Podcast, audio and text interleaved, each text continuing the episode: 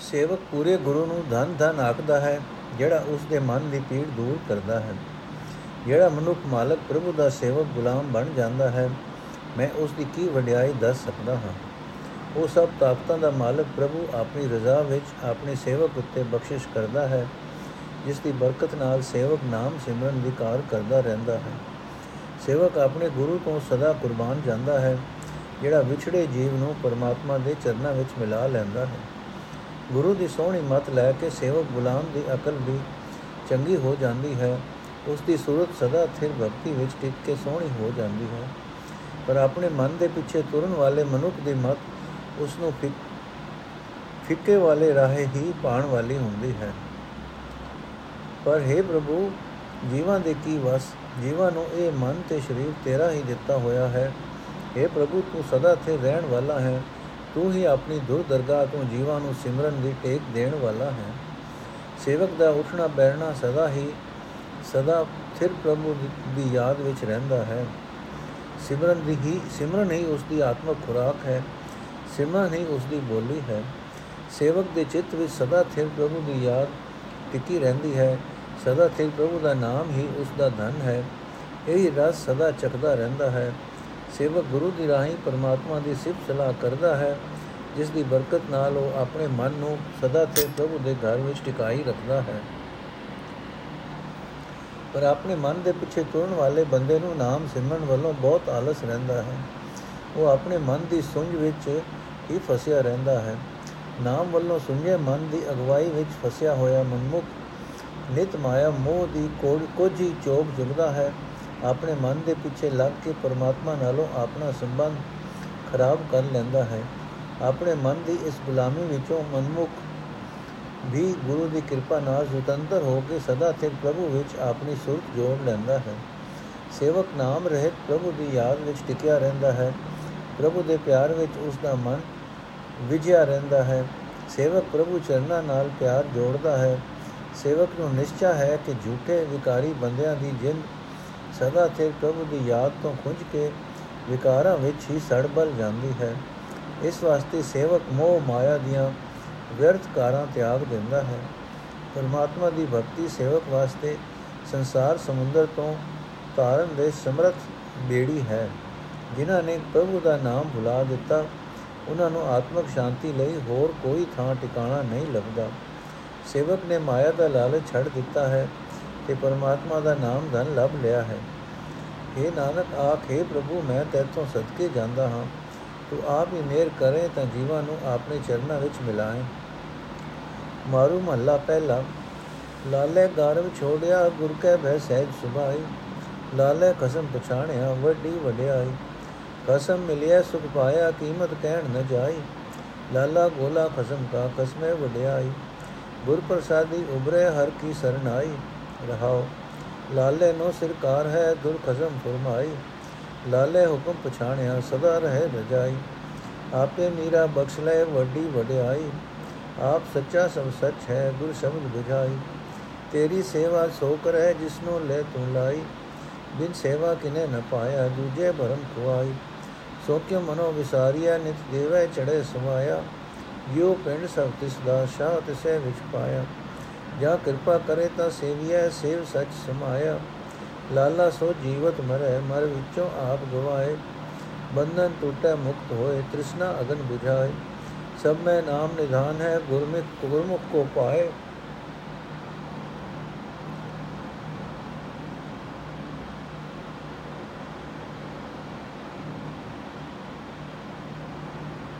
ਲਾਲੇ ਵਿੱਚ ਗੁਣ ਕਿਛ ਨਹੀਂ ਲਾਲਾ ਅਵਗੁਣਿਆਰ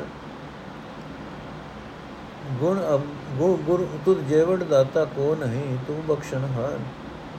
ਤੇਰਾ ਹੁਕਮ ਲਾਲਾ ਮਨੇ ਇਹ ਕਰਨੀ ਸਾਰ। ਗੁਰ ਸਾਗਰ ਅੰਮ੍ਰਿਤਸਰ ਜੋ ਇੱਛਾ ਸੋ ਫਲ ਪਾਏ। ਨਾਮ ਪਦਾਰਥ ਅਮਰ ਹੈ, ਹਿਰਦੇ ਮਨ ਵਸਾਏ। ਗੁਰ ਸੇਵਾ ਸਦਾ ਸੁਖ ਹੈ, ਜਿਸਨੂੰ ਹੁਕਮ ਮਨਾਏ। ਸੋਨਾ ਰੂਪਾ ਸਭ ਧਾਤ ਹੈ, ਮਾਟੀ ਰਲ ਜਾਈ। ਬਿਨ ਆਵੇ ਨਾਲ ਨ ਚੱਲੇ, ਸਤਗੁਰ ਬੂਝ 부ਝਾਈ ਨਾਨਕ ਨਾਮ ਰਤੇ ਸੇ ਨਿਰਮਲੇ, ਸਾਚੇ ਰਹੇ ਸਮਾਈ। ਨਾਨਕ ਨਾਮ ਰਤੇ ਸੇ ਨਿਰਮਲੇ, ਸਾਚੇ ਰਹੇ ਸਮਾਈ। ਅਰਥ, ਜਿਹੜਾ ਮਨੁੱਖ ਪਰਮਾਤਮਾ ਮਾਲਕ ਦਾ ਸੇਵਕ ਗੁਲਾਮ ਬਣਦਾ ਹੈ, ਉਹ ਖਸਮ ਪ੍ਰਭੂ ਦੀ ਹੀ ਸਿਫਤ ਸਲਾਹ ਕਰਦਾ ਰਹਿੰਦਾ ਹੈ। ਜਿਹੜੇ ਬੰਦੇ ਗੁਰੂ ਦੀ ਕਿਰਪਾ ਨਾਲ ਪਰਮਾਤਮਾ ਦੀ ਸ਼ਰਨ ਪੈਂਦੇ ਹਨ ਉਹ ਮਾਇਆ ਦੇ ਮੋਹ ਤੋਂ ਬਚ ਨਿਕਲਦੇ ਹਨ, ਰਹਾਓ। ਪ੍ਰਭੂ ਦਾ ਸੇਵਕ ਉਹ ਹੈ ਜਿਸ ਨੇ ਹੰਕਾਰ ਤਿਆਗ ਦਿੱਤਾ ਹੈ। ਗੁਰੂ ਦੇ ਡਰ ਅਦਬ ਵਿੱਚ ਰਹਿ ਕੇ ਸੇਵਕ ਅਡੋਲ ਆਤਮਕ ਅਵਸਥਾ ਵਿੱਚ ਟਿਕਿਆ ਰਹਿੰਦਾ ਹੈ। ਪ੍ਰੇਮ ਸੁਭਾਅ ਵਾਲਾ ਬਣ ਜਾਂਦਾ ਹੈ। ਸੇਵਕ ਉਹ ਹੈ ਜਿਸ ਨੇ ਮਾਲਕ ਨਾਲ ਡੂੰਗੀ ਸਾਂਝ ਪਾ ਲਈ ਹੈ। ਮਾਲਕ ਪਾਸੋਂ ਉਸ ਨੂੰ ਬਹੁਤ ਆਦਰ ਮਾਣ ਮਿਲਦਾ ਹੈ। ਜੇ ਖਸਮ ਪ੍ਰਭੂ ਮਿਲ ਪਏ ਤਾਂ ਸੇਵਕ ਨੂੰ ਇਤਨਾ ਆਤਮਕ ਅਨੰਦ ਪ੍ਰਾਪਤ ਹੁੰਦਾ ਹੈ ਕਿ ਉਸ ਆਨੰਦ ਦਾ ਮੁੱਲ ਨਹੀਂ ਦੱਸਿਆ ਜਾ ਸਕਦਾ। ਖਸਮ ਪ੍ਰਭੂ ਨੇ ਧੁਰ ਤੋਂ ਹੁਕਮ ਹੀ ਦੇ ਦਿੱਤਾ। ਆਪਣੇ ਸੇਵਕ ਨੂੰ ਸਿਰ ਤੇ ਹੁਕਮ ਮੰਨਣ ਦੀ ਕਾਰ ਸੌਂਪ ਦਿੱਤੀ। ਇਸ ਵਾਸਤੇ ਪ੍ਰਭੂ ਦਾ ਸੇਵਕ ਪ੍ਰਭੂ ਦਾ ਹੁਕਮ ਪਛਾਣਦਾ ਹੈ ਤੇ ਸਦਾ ਉਸ ਦੀ ਰਜ਼ਾ ਵਿੱਚ ਰਹਿੰਦਾ ਹੈ। ਮਾਲਕ ਆਪ ਹੀ ਸੇਵਕ ਉਤੇ ਬਖਸ਼ਿਸ਼ ਕਰਦਾ ਹੈ ਤੇ ਉਸ ਨੂੰ ਬਹੁਤ ਆਦਰ ਮਾਣ ਦਿੰਦਾ ਹੈ। हे ਪ੍ਰਭੂ, ਤੂੰ ਗੁਰੂ ਦੇ ਸ਼ਬਦ ਦੀ ਰਾਹੀਂ ਸੇਵਕ ਨੂੰ ਇਹ ਸੂਝ ਦਿੱਤੀ ਹੈ ਕਿ ਤੂੰ ਆਪ ਸਦਾ ਅਟਲ ਹੈ ਤੇ ਤੇਰਾ ਸਾਰਾ ਨਿਯਮ ਅਟਲ ਹੈ। हे ਪ੍ਰਭੂ, ਤੇਰੀ ਸੇਵਾ ਭਗਤੀ ਕੋਈ ਮਨੁੱਖ ਕਰਦਾ ਹੈ, ਜਿਸ ਨੂੰ ਤੂੰ ਆਪ ਸੇਵਾ ਭਗਤੀ ਵਿੱਚ ਜੋੜਦਾ ਹੈ। ਤੇਰੀ ਸੇਵਾ ਭਗਤੀ ਤੋਂ ਬਿਨਾ ਕਿਸੇ ਜੀਵ ਨੂੰ, ਜੀਵ ਨੇ ਤੈਨੂੰ ਨਹੀਂ ਲੱਭ ਸਕਿਆ। ਤੇਰੀ ਸੇਵਾ ਭਗਤੀ ਤੋਂ ਬਿਨਾ ਜੀਵ ਮਾਇਆ ਦੀ ਭਟਕਣਾ ਵਿੱਚ ਪੈ ਕੇ ਜੀਵਨ ਰਾਤ ਤੋਂ ਖੁੰਝਿਆ ਰਹਿੰਦਾ ਹੈ। ਉਸ ਪਰਮਾਤਮਾ ਨੂੰ ਕਦੇ ਮਨ ਤੋਂ ਭੁਲਾਣਾ ਨਹੀਂ ਚਾਹੀਦਾ। ਜੋ ਸਭ ਜੀਵਾਂ ਨੂੰ ਸਭ ਕੁਝ ਸਦਾ ਦਿੰਦਾ ਹੈ ਕਿ ਉਸ ਦਾ ਦਿੱਤਾ ਨਿਤ ਵੱਧਦਾ ਰਹਿੰਦਾ ਹੈ। ਇਹ ਜਿੰਦ ਤੇ ਇਹ ਸਰੀਰ ਸਭ ਕੁਝ, ਸਭ ਉਸ ਪ੍ਰਭੂ ਦਾ ਹੀ ਦਿੱਤਾ ਹੋਇਆ ਹੈ। ਸਰੀਰ ਵਿੱਚ ਸਵਾਸ ਵੀ ਉਸੇ ਨਹੀਂ ਰੱਖਿਆ ਹੈ, ਪਰ ਉਸ ਦੀ ਸੇਵਾ ਭਗਤੀ ਵੀ ਉਸ ਦੀ ਮਿਹਰ ਨਾਲ ਹੀ ਕਰ ਸਕੀਦੀ ਹੈ। ਜਦੋਂ ਉਹ ਕਿਰਪਾ ਕਰਦਾ ਹੈ, ਤਾਂ ਉਸ ਦੀ ਸੇਵਾ ਕਰੀਦੀ ਹੈ। ਜੀਵ ਸੇਵਾ ਭਗਤੀ ਕਰਕੇ ਸਦਾ ਸਿਰ ਪ੍ਰਭੂ ਵਿੱਚ ਲੀਨ ਰਹਿੰਦਾ ਹੈ। ਉਹ ਮਨੁੱਖ ਪ੍ਰਭੂ ਦਾ ਸੇਵਕ ਅਖਵਾ ਸਕਦਾ ਹੈ ਜੋ ਦੁਨੀਆ ਦੀ ਕਿਰਤਕਾਰ ਕਰਦਾ ਹੋਇਆ ਮਾਇਆ ਦੇ ਮੋਹ ਵੱਲੋਂ ਮਰਿਆ ਰਹਿੰਦਾ ਹੈ। ਮਾਇਆ ਦੇ ਮੋਹ ਤੋਂ ਉਤਾਂ ਰਹਿ ਕੇ ਆਪਣੇ ਅੰਦਰੋਂ ਆਪਾ ਭਾਵ ਦੂਰ ਕਰਦਾ ਹੈ। ਅਜੇ ਸੇਵਕ ਦੇ ਮਾਇਆ ਵਾਲੇ ਬੰਧਨ ਟੁੱਟ ਜਾਂਦੇ ਹਨ। ਮਾਇਆ ਦੇ ਮੋਹ ਤੋਂ ਉਸ ਨੂੰ ਸੁਤੰਤਰਤਾ ਮਿਲ ਜਾਂਦੀ ਹੈ। ਉਹ ਆਪਣੇ ਅੰਦਰੋਂ ਮਾਇਆ ਦੀ ਤ੍ਰਿਸ਼ਨਾ ਦੀ ਅੱਗ ਬੁਝਾ ਦਿੰਦਾ ਹੈ। ਉਂਝ ਤਾਂ ਪਰਮਾਤਮਾ ਦਾ ਨਾਮ ਖਜ਼ਾਨਾ ਹਰ ਇੱਕ ਜੀਵ ਦੇ ਅੰਦਰ ਹੀ ਮੌਜੂਦ ਹੈ। ਪਰ ਕੋਈ ਉਹੀ ਬੰਦਾ ਇਸ ਖਜ਼ਾਨੇ ਨੂੰ ਲੱਭ ਸਕਦਾ ਹੈ ਜੋ ਗੁਰੂ ਦੀ ਸ਼ਰਨ ਪੈਂਦਾ ਹੈ। اے ਪ੍ਰਭੂ, ਤੇਰੀ ਮਿਹਰ ਤੋਂ ਬਿਨਾ ਸੇਵਕ ਵਿੱਚ ਕੋਈ ਗੁਣ ਪੈਦਾ ਨਹੀਂ ਹੋ ਸਕਦਾ। ਉਹ ਤਾਂ ਸਗੋਂ ਔਗਣਾ ਨਾਲ ਭਰਿਆ ਰਹਿੰਦਾ ਹੈ। ਤੂੰ ਆਪ ਹੀ ਬਖਸ਼ਿਸ਼ ਕਰਦਾ ਹੈ ਤੇ ਤੇਰਾ ਸੇਵਕ ਤੇਰਾ ਹੁਕਮ ਮੰਨਦਾ ਹੈ। ਹੁਕਮ ਮੰਨਣ ਨੂੰ ਹੀ ਸਭ ਤੋਂ ਸ੍ਰੇਸ਼ਟ ਕੰਮ ਸਮਝਦਾ ਹੈ। हे ਪ੍ਰਭੂ, ਤੇਰੇ ਜਿਹੜਾ ਦਾਤਾ ਹੋਰ ਕੋਈ ਨਹੀਂ। ਗੁਰੂ ਸਮੁੰਦਰ ਹੈ, ਗੁਰੂ ਅੰਮ੍ਰਿਤ ਨਾਲ ਭਰਿਆ ਹੋਇਆ ਸਰੋਵਰ ਹੈ। ਅੰਮ੍ਰਿਤਸਰ ਹੈ। ਸੇਵਕ ਕਿਸ ਅੰਮ੍ਰਿਤ ਦੇ ਸਰੋਵਰ ਗੁਰੂ ਦੀ ਸ਼ਰਨ ਪੈਂਦਾ ਹੈ, ਫਿਰ ਇਤੋਂ ਜੋ ਕੁਝ ਮੰਗਦਾ ਹੈ, ਉਹ ਫਲ ਲੈ ਲੈਂਦਾ ਹੈ। ਗੁਰੂ ਦੀ ਮਿਹਰ ਨਾਲ ਸੇਵਕ ਆਪਣੇ ਹਿਰਦੇ ਵਿੱਚ, ਮਨ ਵਿੱਚ ਪਰਮਾਤਮਾ ਦਾ ਨਾਮ ਵਸਾਉਂਦਾ ਹੈ, ਜੋ ਅਸਲ ਸਰਮਾਇਆ ਹੈ ਤੇ ਜੋ ਕਦੇ ਮੁੱਕਣ ਵਾਲਾ ਨਹੀਂ। ਗੁਰੂ ਜਿਸ ਸੇਵਕ ਤੋਂ ਪਰਮਾਤਮਾ ਦਾ ਹੁਕਮ ਮਨਾਉਂਦਾ ਹੈ, ਉਸ ਸੇਵਕ ਨੂੰ ਗੁਰੂ ਦੀ ਇਹ ਦਸੀ ਸੇਵਾ ਨਾਲ ਸਦਾ ਆਤਮਕ ਆਨੰਦ ਮਿਲਿਆ ਰਹਿੰਦਾ ਹੈ। ਇਹ ਭਾਈ, ਸੋਨਾ ਚਾਂਦੀ ਆਦਿਕ ਸਭ ਨਾਸ਼ਵੰਤ ਮਾਇਆ ਹੈ। ਜਦੋਂ ਜੀਵ ਸਰੀਰ ਤਿਆਗਦਾ ਹੈ, ਉਸ ਦੇ ਭਾਵ ਬਾਅਦ ਹੀ ਇਹ ਮਿੱਟੀ ਉਸ ਦੇ ਬਾਅਦ ਹੀ ਇਹ ਮਿੱਟੀ ਵਿੱਚ ਰਲ ਜਾਂਦੀ ਹੈ, ਕਿਉਂਕਿ ਉਸ ਦੇ ਕਿਸੇ ਕੰਮ ਨਹੀਂ ਆਉਂਦੀ। ਸਤਿਗੁਰੂ ਨੇ ਪ੍ਰਭੂ ਦੇ ਸੇਵਕ ਨੂੰ ਇਹ ਸੂਝ ਦੇ ਦਿੱਤੀ ਹੈ ਕਿ ਪਰਮਾਤਮਾ ਦੇ ਨਾਮ ਤੋਂ ਬਿਨਾ ਸੋਨਾ ਚਾਂਦੀ ਆਦਿ ਕੋਈ ਚੀਜ਼ ਜੀਵ ਦੇ ਨਾਲ ਨਹੀਂ ਜਾਂਦੀ। ਇਹ ਨਾਨਕ, ਗੁਰੂ ਦੀ ਕਿਰਪਾ ਨਾਲ ਜਿਹੜੇ ਬੰਦੇ ਪਰਮਾਤਮਾ ਦੇ ਨਾਮ ਰੰਗ ਵਿੱਚ ਰੰਗੇ ਜਾਂਦੇ ਹਨ, ਉਹ ਪਵਿੱਤਰ ਜੀਵਨ ਵਾਲੇ ਹੋ ਜਾਂਦੇ ਹਨ। ਉਹ ਸਦਾ ਸਿਰ ਪ੍ਰਭੂ ਦੀ ਯਾਦ ਵਿੱਚ ਲੀਨ ਰਹਿੰਦੇ ਹਨ। ਮਾਰੂ ਮਹੱਲਾ ਪਹਿਲਾ। ਹੁਕਮ ਭਇਆ ਰਹਿਣਾ ਨਹੀਂ ਦੁਰ ਫਾਟੇ ਚੀਰੇ।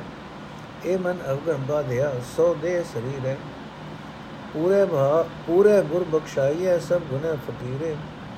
ਕਿਉ ਰਹੀਏ ਉਠ ਚਲਣਾ ਬੁਝ ਸ਼ਬਦ ਵਿਚਾਰਾ ਜਿਸ ਤੂੰ ਮੇਲੇ ਸੋ ਮਿਲੇ ਦੁਰ ਹੁਕਮ ਅਪਾਰ ਰਹਾ ਜੋ ਤੂੰ ਰਾਖੇ ਤਿਉ ਰਹਾ ਜੇ ਜੋ ਦੇ ਸੁਖਾਉ ਜੋ ਤੂੰ ਚਲਾਵੇ ਤਿਉ ਚਲਾ ਮੁਖ ਅੰਮ੍ਰਿਤ ਨਾ ਮੇਰੇ ਠਾਕੁਰ ਹੱਥ ਵਡਿਆਈਆਂ ਮੇਲੇ ਮਨ ਚਾਓ ਕੀਤਾ ਕਿਆ ਸਲਾਈਏ ਕਰ ਦੇਖੈ ਸੋਈ ਜਿਨ ਕੀਆ ਸੋ ਮਨ ਵਸੈ ਮੈਂ ਅਵਰ ਨ ਕੋਈ ਸੋ ਸਾਚਾ ਸਲਾਈਏ ਸਾਚੀ ਪਤ ਹੋਈ ਪੰਡਿਤ ਪੜਨਾ ਪਹੁੰਚੇ, ਬਹੁ ਆਲ ਜੰਜਾਲਾ, ਪਾਪ ਪੁੰਨ ਦੋਏ ਸੰਗ ਮੇ ਖੁਦਿਆ ਜਮ ਕਾਲਾ ਵਿਛੋੜਾ ਕਿਉ, ਬਹੁ ਵਿਸਰੈ ਪੂਰਾ ਰਖਵਾਲਾ। ਜਿਨ ਕੀ ਲੇਖੈ ਪਤ ਪਵੈ ਸੇ ਪੂਰੇ ਭਾਈ। ਪੂਰੇ ਪੂਰੀ ਮਤ ਹੈ, ਸੱਚੀ ਵਡਿਆਈ। ਦਿੰਦੇ ਟੋਟ ਨ ਆਵੇ, ਲੈ ਲੈ ਥਕ ਪਾਈ ਖਾਰ ਸਮੁੰਦਰ ਡੰਡੋਲੀਆ ਇੱਕ ਮਣੀਆਂ ਪਾਵੇ। ਦੋ ਦਿਨ ਚਾਰ ਸੁਹਾਵਣਾ, ਮਾਟੀ ਤਿਸ ਖਾਵੇ। ਗੁਰ ਸਾਗਰ ਸਤ ਸੇਵੀਐ ਦੇ ਟੋਟ ਨ ਆਵੇ ਮੇਰੇ ਪ੍ਰਭਾਵਨ ਸੇ ਉਜਲੇ ਸਭ ਮਹਿਲ ਬਰੀਜੈ। ਮਹਿਲਾ ਉਜਲ ਤਾਂ ਥੀਏ, ਪਾਰਸ ਸੰਗ ਦੀਜੈ ਮੰਨੀ ਸਾਚੇ ਲਾਲ ਕੀ ਕਿਨ ਕੀਮਤ ਕੀਜੈ। ਦੇਖੀ ਹਾਥ ਨ ਲੱਭਈ ਤੀਰਤ ਨਹੀਂ ਦਾਨੇ। ਪੁੱਛੋ ਭੇਦ ਪੜਨ ਤਿਆ, ਮੂਠੀ ਵਿਨ ਮਨ ਨਾਨਕ ਕੀਮਤ ਸੋ ਕਰੇ ਪੂਰਾ ਗੁਰ ਗਿਆਨੇ। ਨਾਨਕ ਕੀਮਤ ਸੋ ਕਰੇ ਪੂਰਾ ਗੁਰ ਗਿਆਨੇ।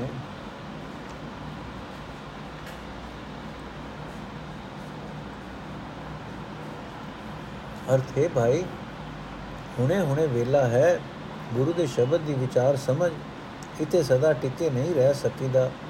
ਜਦੋਂ ਪ੍ਰਭੂ ਦਾ ਹੁਕਮ ਆਇਆ, ਤਦੋਂ ਇੱਥੋਂ ਚੱਲਣਾ ਹੀ ਪਵੇਗਾ। ਪਰ हे ਪ੍ਰਭੂ, ਜੀਵਾਂ ਦੇ ਕੀ ਵਸ? हे ਬਿਆਨ ਪ੍ਰਭੂ, ਤੈਨੂੰ ਉਹੀ ਮਨੁੱਖ ਮਿਲ ਸਕਦਾ ਹੈ, ਜਿਸ ਨੂੰ ਤੂੰ ਆਪ ਮਿਲਾਏ। ਦੂਰ ਤੋਂ ਤੇਰਾ ਅਜਿਹਾ ਹੀ ਹੁਕਮ ਹੈ, ਅਜੇ ਹੀ ਰਜ਼ਾ ਹੈ, ਰਹਾਓ। ਜਦੋਂ ਪਰਮਾਤਮਾ ਦਾ ਹੁਕਮ ਹੋ ਜਾਂਦਾ ਹੈ, ਜਦੋਂ ਕਿਸੇ ਦੀ ਚਿੱਠੀ ਦੁਰ ਦਰਗਾਹ ਤੋਂ ਪਾਟ ਜਾਂਦੀ ਹੈ, ਤਾਂ ਉਹ ਇਹ ਸੰਸਾਰ ਵਿੱਚ ਰਹਿ ਨਹੀਂ ਸਕਦਾ। اے ਭਾਈ, ਜਦ ਤੱਕ ਤੇਰਾ ਇਹ ਮਨ ਔਗਣਾ ਦੀ ਫਾਈ ਵਿੱਚ ਵੱਜਾ ਹੋਇਆ ਹੈ, ਤਦ ਤੱਕ ਆਪਣੇ ਇਸ ਸਰੀਰ ਵਿੱਚ ਦੁੱਖ ਸਹਾਰ, ਜਿਹੜਾ ਮਨੁੱਖ ਪੂਰੇ ਗੁਰੂ ਦੀ ਰਾਹੀਂ ਪਰਮਾਤਮਾ ਦੇ ਦਰ ਦਾ ਬਣਦਾ ਹੈ, ਉਸ ਦੇ ਸਾਰੇ ਗੁਨਾਹ ਬਖਸ਼ੇ ਜਾਂਦੇ ਹਨ। ਪਰ ਅਸਾਂ ਜੀਵਾਂ ਦੇ ਵਸ ਦੀ ਗੱਲ ਨਹੀਂ। हे ਪ੍ਰਭੂ ਜਿਸ ਹਾਲਤ ਵਿੱਚ ਤੂੰ ਮੈਨੂੰ ਵੇਖ ਰੱਖਦਾ ਹੈ ਮੈਂ ਉਸੇ ਹਾਲਤ ਵਿੱਚ ਰਹਿ ਸਕਦਾ ਹਾਂ ਜਿਹੜੀ ਆਤਮਿਕ ਖੁਰਾਕ ਤੂੰ ਮੈਨੂੰ ਦਿੰਦਾ ਹੈ ਮੈਂ ਉਹ ਹੀ ਖਾਂਦਾ ਹਾਂ ਆਤਮਿਕ ਜੀਵਨ ਦੇ ਰਸਤੇ ਤੇ ਜਿਸ ਤਰ੍ਹਾਂ ਤੂੰ ਮੈਨੂੰ ਤੋਰਦਾ ਹੈ ਮੈਂ ਉਸੇ ਤਰ੍ਹਾਂ ਤੁਰਦਾ ਹਾਂ ਤੇ ਆਪਣੇ ਮੂੰਹ ਵਿੱਚ ਆਤਮਿਕ ਜੀਵਨ ਦੇਣ ਵਾਲਾ ਤੇਰਾ ਨਾਮ ਪਾਉਂਦਾ ਹਾਂ اے ਮੇਰੇ ਠਾਕੁਰ ਤੇਰੇ ਆਪਣੇ ਹੱਥ ਵਿੱਚ ਵਡਿਆਈਆਂ ਹਨ ਜਿਸ ਨੂੰ ਤੂੰ ਵਡਿਆਈ ਬਖਸ਼ਦਾ ਹੈ ਜਿਸ ਨੂੰ ਤੂੰ ਆਪਣੇ ਚਰਨਾਂ ਵਿੱਚ ਜੋੜਦਾ ਹੈ ਉਸ ਦੇ ਮਨ ਵਿੱਚ ਤੇਰੀ ਭਗਤੀ ਦਾ ਚਾਅ ਪੈਦਾ ਹੋ ਜਾਂਦਾ ਹੈ। ਪਰਮਾਤਮਾ ਦੀ ਸਿਫਤ ਸਲਾਹ ਛੱਡ ਕੇ ਪਰਮਾਤਮਾ ਦੇ ਪੈਦਾ ਕੀਤੇ ਹੋਏ ਦੀ ਵਡਿਆਈ ਕਰਨ ਤੋਂ ਕੋਈ ਆਤਮਿਕ ਲਾਭ ਨਹੀਂ ਹੋਵੇਗਾ। ਵਡਿਆਈ, ਵਡਿਆਈਆਂ ਉਸ ਕਰਤਾਰ ਦੀਆਂ ਕਰੋ।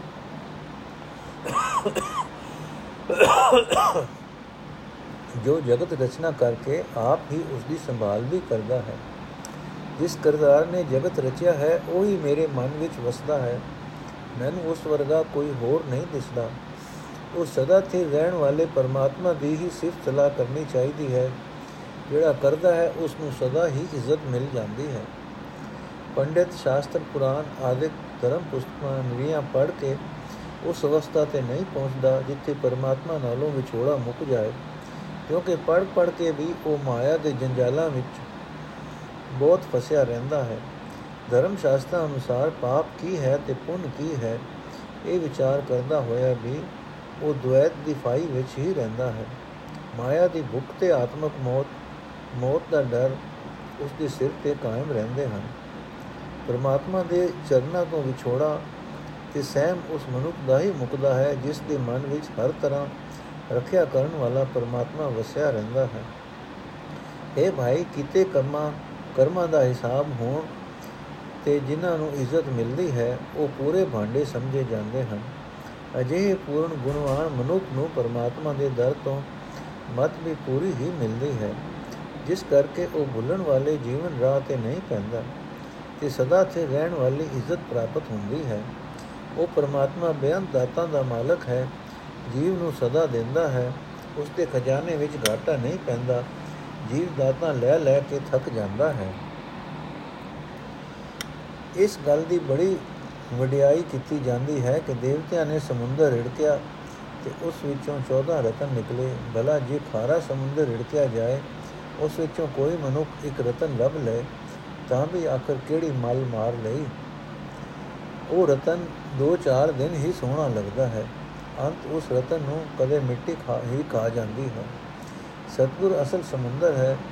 ਜੋ ਸਤਗੁਰੂ ਜੇ ਜੇ ਸਤਗੁਰ ਸਮੁੰਦਰ ਨੂੰ ਸੇਵਿਆ ਜਾਏ ਜੇ ਗੁਰੂ ਸਮੁੰਦਰ ਦੀ ਸ਼ਰਨ ਪਈਏ, ਤਾਂ ਗੁਰੂ ਸਮੁੰਦਰ ਐਸਾ ਨਾਮ ਰਤਨ ਦਿੰਦਾ ਹੈ ਜਿਸ ਨੂੰ ਕਦੇ ਘਾਟਾ ਨਹੀਂ ਪੈ ਸਕਦਾ। ਸਾਰੀ ਲੋਕਾਈ ਮਾਇਆ ਦੇ ਮੋਹ ਦੀ ਮਹਿਲ ਨਾਲ ਭਰੀ ਹੋਈ ਹੈ। ਸਿਰਫ ਉਹ ਬੰਦੇ ਸਾਫ਼ ਸੁਥਰੇ ਹਨ, ਜਿਹੜੇ ਪਰਮਾਤਮਾ ਨੂੰ ਪਿਆਰੇ ਲੱਗਦੇ ਹਨ। ਮਾਇਆ ਦੇ ਮੋਹ ਨਾਲ ਮਲੀਨ ਮਨ ਹੋਇਆ ਬੰਦਾ ਤਦੋਂ ਹੀ ਪਵਿੱਤਰ ਹੋ ਸਕਦਾ ਹੈ, ਜਦੋਂ ਉਹ ਗੁਰੂ ਪਾਰਸ ਦੀ ਸੰਗਤ ਵਿੱਚ ਰਹਿ ਕੇ ਪਰਮਾਤਮਾ ਦੇ ਨਾਮ ਅੰਮ੍ਰਿਤ ਨਾਲ ਵਿਜਦਾ ਹੈ। ਸਦਾ ਸਿਰ ਪ੍ਰਭੂ ਲਾਲ ਦਾ ਨਾਮ ਰੰਗ ਉਸ ਨੂੰ ਸਦਾ ਸਿਰ ਪ੍ਰਭੂ ਲਾਲ ਦਾ ਨਾਮ ਰੰਗ ਉਸ ਨੂੰ ਐਸਾ ਚੜਦਾ ਹੈ ਕਿ ਕਿਸੇ ਪਾਸੋਂ ਉਸ ਦਾ ਮੁੱਲ ਨਹੀਂ ਪੈ ਸਕਦਾ। ਪਰ ਉਸ ਨਾਮ ਰੰਗ ਦੀ ਡੁੰਗਾਈ ਬਾਹਰਲੇ ਧਾਰਮਿਕ ਪਹਿਰਾਵਿਆਂ ਨਾਲ ਨਹੀਂ ਲੱਭ ਸਕਦੀ। ਤੀਰਥ ਤੇ ਇਸ਼ਨਾਨ ਕੀਤਿਆਂ ਤੇ ਦਾਨ ਪੁੰਨ ਕੀਤਿਆਂ ਵੀ ਨਹੀਂ ਲੱਗਦੀ ਮੈਂ ਵੇਦ ਪੜਨ ਵਾਲਿਆਂ ਤੋਂ ਇਹ ਭੇਦ ਪੁੱਛਦਾ ਹਾਂ ਧਾਰਮਿਕ ਪੁਸਤਕਾਂ ਪੜਨ ਨਾਲ ਵੀ ਨਾਮ ਰੰਗ ਦੀ ਡੁੰਗਾਈ ਦੀ ਸਮਝ ਨਹੀਂ ਪੈਂਦੀ। ਜਦ ਤੱਕ ਨਾਮ ਰੰਗ ਵਿੱਚ ਮਨ ਨਹੀਂ ਮੰਨਦਾ, ਮਨ ਨਹੀਂ ਵਿਜਦਾ ਤਦ ਤੱਕ ਸਾਰੀ ਲੋਕਾਈ ਹੀ ਮਾਇਆ ਮੋਹ ਵਿੱਚ ਠੱਗੀ ਜਾ ਰਹੀ ਹੈ। ਇਹ ਨਾਨਕ, ਨਾਮ ਰੰਗ ਦੀ ਕਦਰ ਉਹੀ ਮਨੁੱਖ ਕਰਦਾ ਹੈ ਜਿਸ ਨੂੰ ਪੂਰਾ ਗੁਰੂ ਮਿਲਦਾ ਹੈ ਕਿ ਗੁਰੂ ਦੀ ਰਾਹੀਂ ਪਰਮਾਤਮਾ ਨਾਲ ਡੂੰਗੀ ਸਾਂਝ ਪ੍ਰਾਪਤ ਹੁੰਦੀ ਹੈ। ਮਾਰੂ ਮਹੱਲਾ ਪਹਿਲਾ। ਮਨਮੁਖ ਲਹਿਰ ਘਰ ਤਜੈ ਵਿਗੁਚਾ, ਅਵਰਾ ਕੇ ਘਰ ਹੈਰੈ। ਗ੍ਰਹਿ ਧਰਮ ਗਵਾਏ, ਸਤਗੁਰ ਨਾ ਭੇਟੈ, ਦੁਰਮਤ ਘੁੰਮਣ ਗੇਰ ਦਿਸੰਤਰ ਭਵੈ ਪਾਠ ਪੜ ਥਾਕਾ ਤ੍ਰਿਸ਼ਨਾ ਹੋਏ ਵਧੇਰੇ। ਕਾਚੀ ਪਿੰਡੀ ਸ਼ਬਦ ਨ ਚੀਨੇ, ਉਦਰ ਭਰੇ ਜੈਸੇ ਢੋਰੇ। ਬਾਬਾ ਐਸੀ ਰਵਤ ਰਹਵੇ ਸੰਿਆਸੀ ਗੁਰ ਕੈ ਸ਼ਬਦ ਏਕ ਨਿਰ ਲਾਗੀ, ਤੇਰੇ ਨਾਮ ਰਤੇ ਤ੍ਰਿਪਤਾ ਸੇ ਰਹਾਉ। ਗੋਲੀ ਗੇਰੂ ਰੰਗ ਚੜਾਇਆ, ਵਸਤ ਭੇਖ ਭੇਖਾਰੀ। ਕਾਪੜ ਫਾਰ ਬਣਾਈ, ਖਿੰਤਾ ਝੋਲੀ ਮਾਇਆ ਧਾਰੀ। ਗਰ ਗਰ ਮੰਗੇ, ਜਗ ਪਰ ਬੋਧੈ, ਮਨ ਅੰਧੈ ਪਥਾਰੀ ਭਰਮ ਬੁਲਾਵਾ ਸ਼ਬਦ ਨ ਚੀਨੇ ਜੂਐ ਬਾਜੀ ਹਾਰੀ। ਅੰਤਰ ਅਗਨ ਗੁਰਬਿਨ ਬੂਝੈ, ਬਾਹਰ ਪੂਰ ਤਾਪੈ।